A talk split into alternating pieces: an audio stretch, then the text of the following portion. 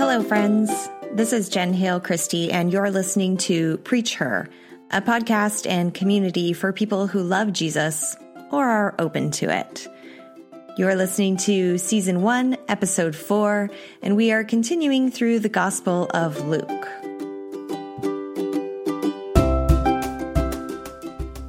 So, when we left off last week, Jesus was just starting his public ministry. He had been baptized, received a sense of his own identity and purpose, and then spent some time in the wilderness being tested by the devil. Having successfully resisted the temptations, he went back home to begin his ministry and faced rejection almost immediately. Well, it wasn't just rejection, actually. I mean, they tried to kill him. His message was seen as a threat. And it actually wasn't just his message, it was really his personhood. It was the way that he was embodying and interpreting scripture. He presented himself as a prophet of the Most High and took the very words that were sacred to them and said, These aren't only for you. He took their special status and their stories and God's provision and said, These aren't only for you and they went level 10 and tried to drive him off a cliff. So, you know, strong start to his ministry. For most of us, our little bumps in the road to our career or vocation kind of pale in comparison. But for Jesus, even this attempt on his life doesn't stop, delay, or deter him. He has a sense of his purpose and he keeps going where he senses God's leading. He visits other cities in Galilee, preaches in synagogues, and heals lots of people from things like demon possession and disease, and performs other miracles. The evil spirits that he drives out of people, they know who Jesus is. They know his identity and his power and authority, but most of the other characters really struggle to get it, as we'll see in this growing tension between Jesus and the religious leaders. You know, the ministers, pastors, and elders of his day. Now, before someone gets all bent out of shape, I want to clarify why I'm using those terms. It's tempting for some of us to vilify and other the Pharisees and scribes or teachers of the law, as they're often referred to in the Gospels. Even the names that we use to speak of them, those names create a huge distance between us and them because we don't really use those titles, those names anymore. I don't know any Pharisees, do you? But I want to get closer to the world of the New Testament and the story of Jesus, not farther away. And the Pharisees and teachers of the law, they were the religious leaders of Jesus' day in similar ways that the ministers, pastors, priests, rectors, reverends, bishops, elders, and denominational presidents are the religious leaders of our day. Those are the people who figure so prominently in the Gospels as coming into repeated conflict with Jesus.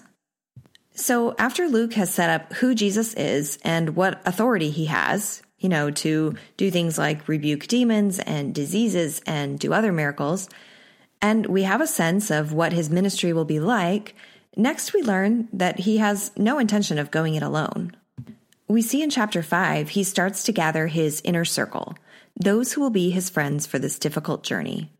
And we hear the familiar story of Jesus telling the fishermen to throw their nets back out even though they haven't caught anything all night long.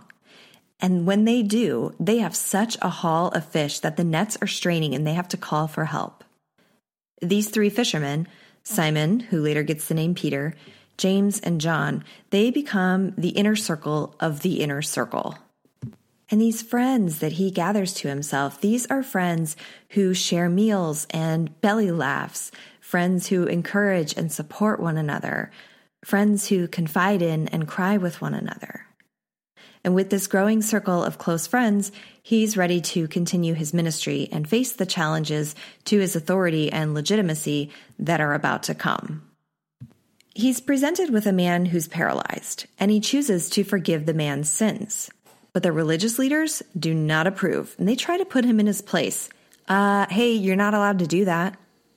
And then, to prove both his identity and his authority, Jesus heals the paralyzed man's body so that he is able to dance right out of there, leaving everyone's jaws on the floor.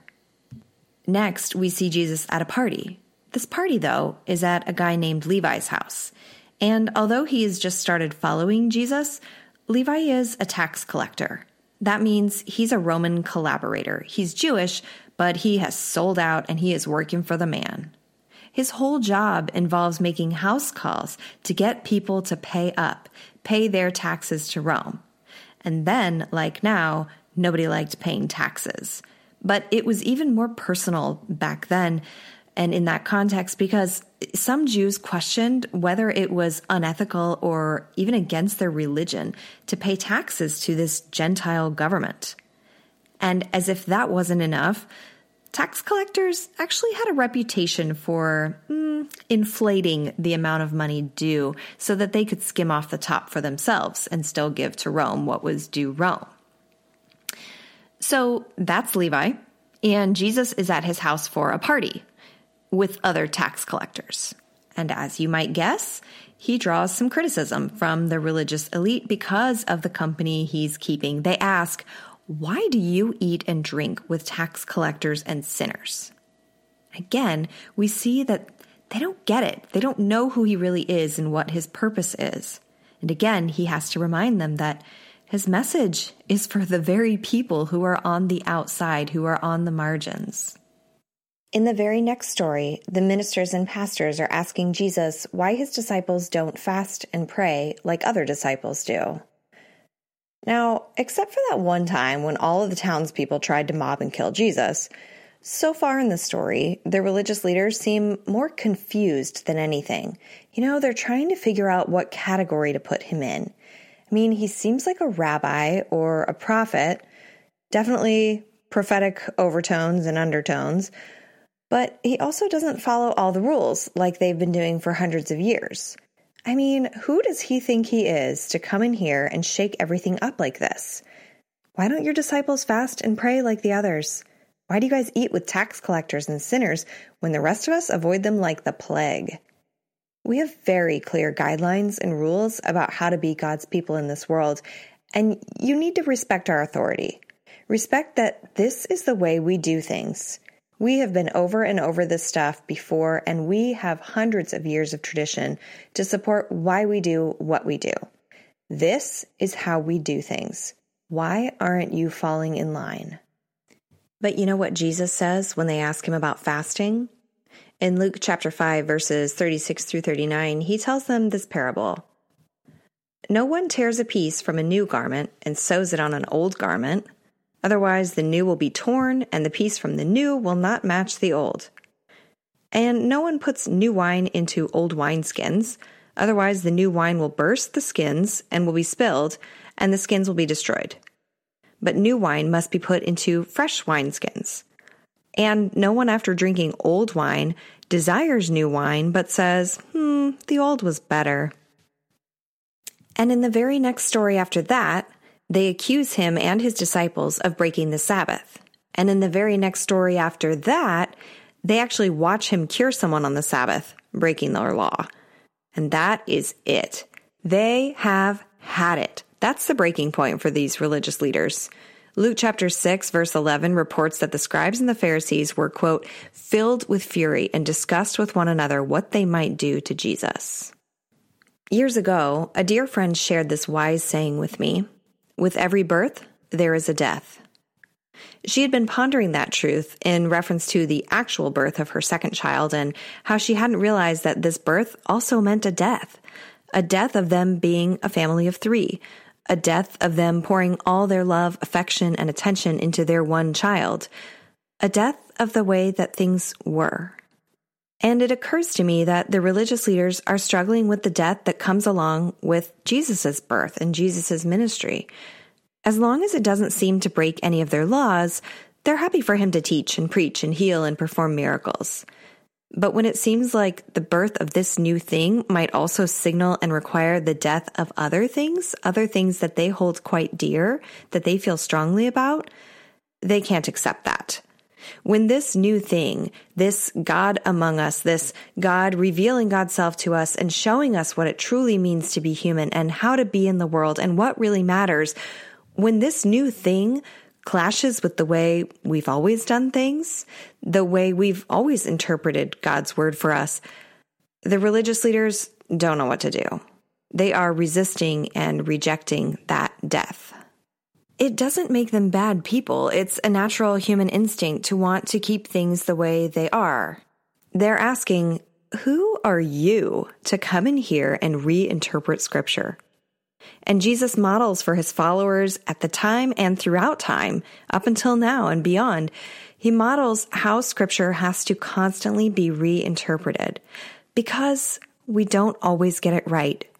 In fact, we get it wrong a lot of the time. And even in the sacred pages of scripture, we see how God's people got it wrong sometimes. You remember how they thought God was telling them to commit genocide? But I mean, the God that we see in the person of Jesus would just never do that. So somewhere along the way, the communication lines got crossed.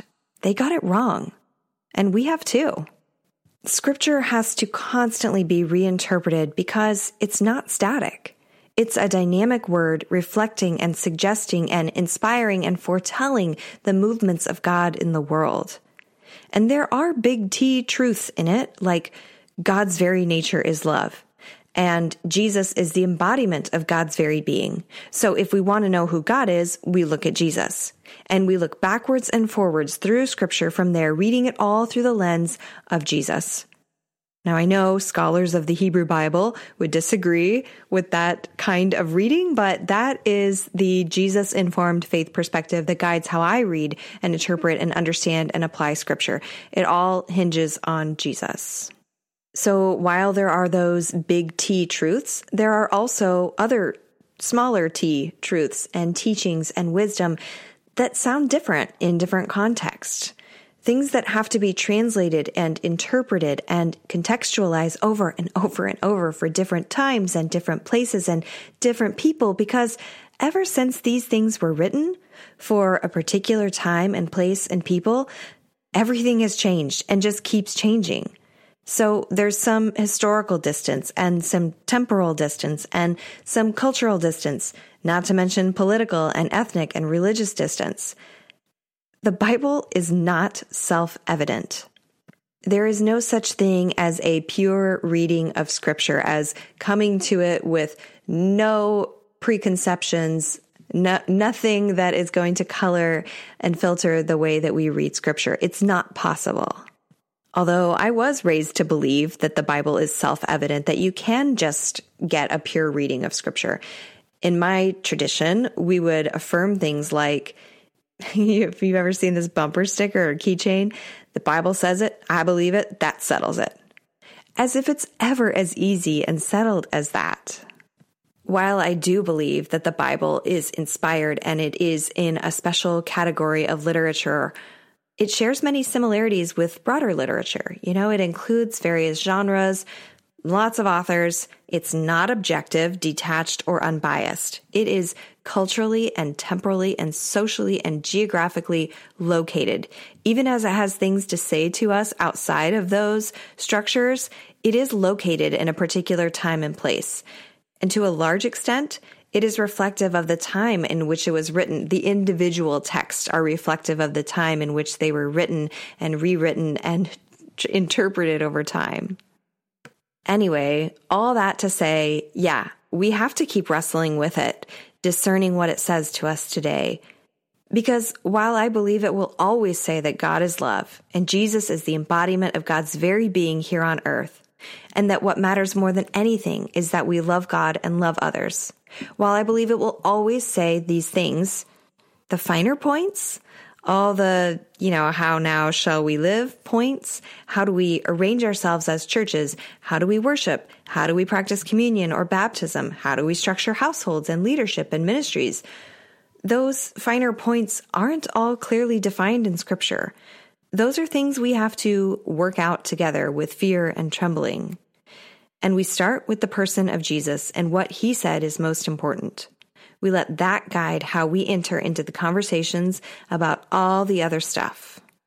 In chapter 6, verses 36 to 38, with the parables about the garments and the wine, Jesus is saying that he is here doing a new thing. So don't expect him to import all the old stuff onto this new thing or, you know, just attach this new thing to all the old stuff. This way of life that he is preaching about, it's the new garment, the new wine.